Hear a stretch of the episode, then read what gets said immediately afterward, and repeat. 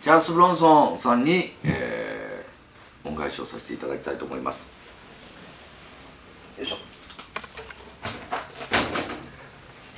あの勝手にまず遺族を名乗ってるっていうことを告白させていただきましょう。あの今から10年前に俳優の田口智郎っていうのと、えー、下北沢の飲み屋で盛り上がりましてあなたの話でチャールズ・ブロンソンさんあなたの話で僕智郎さんとは同い年なんですがいろいろ会話した中でブロンソン良かったよねっていうことを中学時代からもう今まで地図を忘れてたんですけども思い出しましてあの頃ブロンソンにどんだけハマってたかっていうことでその夜にブロンソンズっていうのを結成したこともブロンソンさんあなたには報告してませんでしたよね。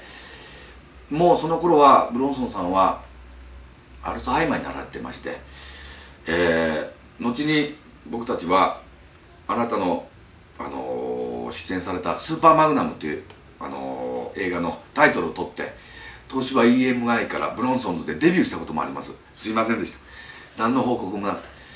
だから本当はブロンソンさんの家の前にその CD を置いて帰ろうとまで思ってたんですけども結局お会いできないままこういうことになってしまいました。それでブロンソンさんがお亡くなりになった2ヶ月後でしたっけ？すいません。あのブロンソンズ遺族を乗りまして、えー、あるライブハウスであの葬式をやらせていただきました。その時にブロンソンさんの写真をあの葬儀屋さんに本当に頼みまして勝手にこうスーツをつけたやつであの家を作らせていただきました。本当にあのありがとうございますあの中学の時ですねブロンソンさんの大ブームが日本で起こったのはブロンソンさんご存知でしょう。ブロンソンさんは一度もそんなブームがあったにもかかわらず来日はされておらおられませんでしたよね。一回来日したっていうのは B29 で東京で爆弾をされたっていうのを聞きました敵で来られてましたね。でもあの「うんマンダム」のコマーシャルが流行りましてあれも結局は日本で撮ったわけじゃなくてあの海外で撮られて大林監督があれを撮られた時にあのブロンソンさんは撮影が長引きましてブロンソンさんはアメリカのもう本当のもうハリウッド俳優なんでちょっとでも時間がもう延長するともうできないっていうことだったんだけども「狼の晩夏」という映画のパンフレットに大林さんが大林監督がその撮影秘話を書かれてたのを中学の時に見ましたブロンソンさんは目の前で大林さんの目の前で時計を反対に回して「おいまだ時間があるじゃないか。今から撮影をしよう」って言われた話にグッときました。僕もう鳥肌立つぐらい。さすがだと思いました。後に大林監督にお会いすることになってその話を感動的に僕伝えました。中学の時その原稿を読んでさすがブロンソンだと思いました。言いました。あれ僕が作り作った話なんだって大林さんにあっさり言われた時にどうしようかなと思いました。はい。でもそんなブロンソンさんね僕はおあのー、荒野の七人という映画でまだひげない言いましたよね。あの大脱走の時言いましたよね。大脱走でも荒野の七人でもまだひげがなかったですよねあなたね。でもうんマンダムでひげ蓄えてから大ブレイクされましたよね。その後にやってきた「さらば友よ」っていう映画がありました。その当時世界一男前とされてたアランドロンとあなた世界一ブチャムクレと言われてたあなたね共演されましたよね。見に行きましたよ。中学の時見に行きました。見終わった後どっちになりたいかと映画館の出口で言われたならもちろんあなたブロンソンを選んだでしょ。う田口智郎も当然そう言いましたなぜそんなことになったかというとあなたの男気に惚れたんです。それはモテないよ中学生です。高校の時もモテませんでしたけどあなたの教えてくれた男気はさらばさらばと思うよでも集約されてましたけどストーリーの中で。自分だけ罪をかぶって最後タバコをこう加えた時にアラン・ドロンがパッと火つけてこうやって渋く去っていかれましたよね。後にあの三船敏郎さんが「男は黙って札幌ビール」って言いました。男は黙っとくもんなんだっていうことを教わりました。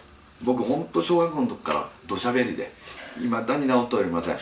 もうほんとちょろちょろちょろちょろしてあんたはほんと土砂降りだと。いうことでうちのおかんにも怒られましたし友達にもお前に秘密を言うと全部ばらされるということでいまだに飲み屋で全俺の友達の全部秘密ばらします。そんな土砂降りな男にブロンソンさんは「黙っとけ」と「うん黙っとけ」って言いましたよね。大塚千佳夫さんの声でねしかもね。あの頃声優さんだと大塚千佳夫さん。もう今もうブロンソンというと大塚千佳夫さんですよ。なんとネズミ男の声もやられてる大塚千佳夫さんがブロンソンの声なわけですよ。すごいですね。そしてブロンソンさんに男気を学びました。狼の晩晩夏も見ました。もうずっと見続けてきましたがある時ですねあなたの友達のスティーブ・マックイーンさんが「民衆の敵」っていう映画をやりました。ずっとアクション一筋やってきたスティーブ・マックイーンも何か魔が差したんでしょう。ちょっと文芸な映画に出てしまった時あなたはどう思ったでしょう？あなたはその時まだバトルガンバトルガンを撃ちまくってましたよね。あなたはもう刑事にもかかわらずどう見ても定年とっくに過ぎてる顔で平気で刑事をやってましたよね。後に「ファミリーコップ」っていう映画もありました。もちろん日本では映画館にもかかりませんでしたがビデオだけで見させていただきました。僕その解説までさせていただきましたがファミリーでコップやってんのにしてはあなたは年寄りすぎた。あなた撃つのはいいけど逃げるのがもう本当遅かった。スタントマンがいないんですよね。これはいいこと言いますよ。あなたに代わる人は一人もいないんですよ。ブロンソンの前にブロンソンなし。ブロンソンの後にもブロンソンなしなんですよ。あなたは一生涯アクションスターを続けられたんですよ。すごいと思いました。僕にはブロンソン大陸っていうのが見えてきました。ブロンソン大陸にはもうすごい歴代すごい本当の男気がリー・マービンアーネスト・ボーグナイそういう本当に男臭い本当にワイルドパンチな人たちですよね。毛穴がパーッと開いてここにほこりでほこりで黒くなってる人を本当の男気でって言いますよね。だから僕はいまだにジャニーズの若い人とか見てもちっとも羨ましくないんですよ。それはいいなとは思う時もありますけど毛穴が開いてねえじゃないかと。男は毛穴が開いてからやっぱり桜だって五分咲きとか言いますけど全開した時はもうみんな拍手じゃないですか。それを教えてくれたのはブロンソンあなたでした。かっこよかったですよ。本当に。それも本当に花が咲いた時は遅かったですよね。40過ぎでしたよね。ブロンソン。松本清張。ね。この二大巨頭ですわ。遅咲きスターですわ。僕に教えてくれた。まだまだいけんだぞお前って。いろんな職業を経てきたけどお前は甘いなって。いつでも僕飲み屋で上から調子乗ってキャバクラでいい調子こいで女子と喋ってる時45度ぐらいの角度から「うんそれでいいのか。ジュ」って言ってきますよね。それが迷惑でたくさん飲んでベロベロになってあなたを消してる作業をしてるところですよ。そんなにも僕の中にブロンソン大陸あなたが住んでいます。ありがとうございました。きっとあなたはブロンソン大陸に今でもおられるでしょう。きっと乗れないでしょう僕は死んでも。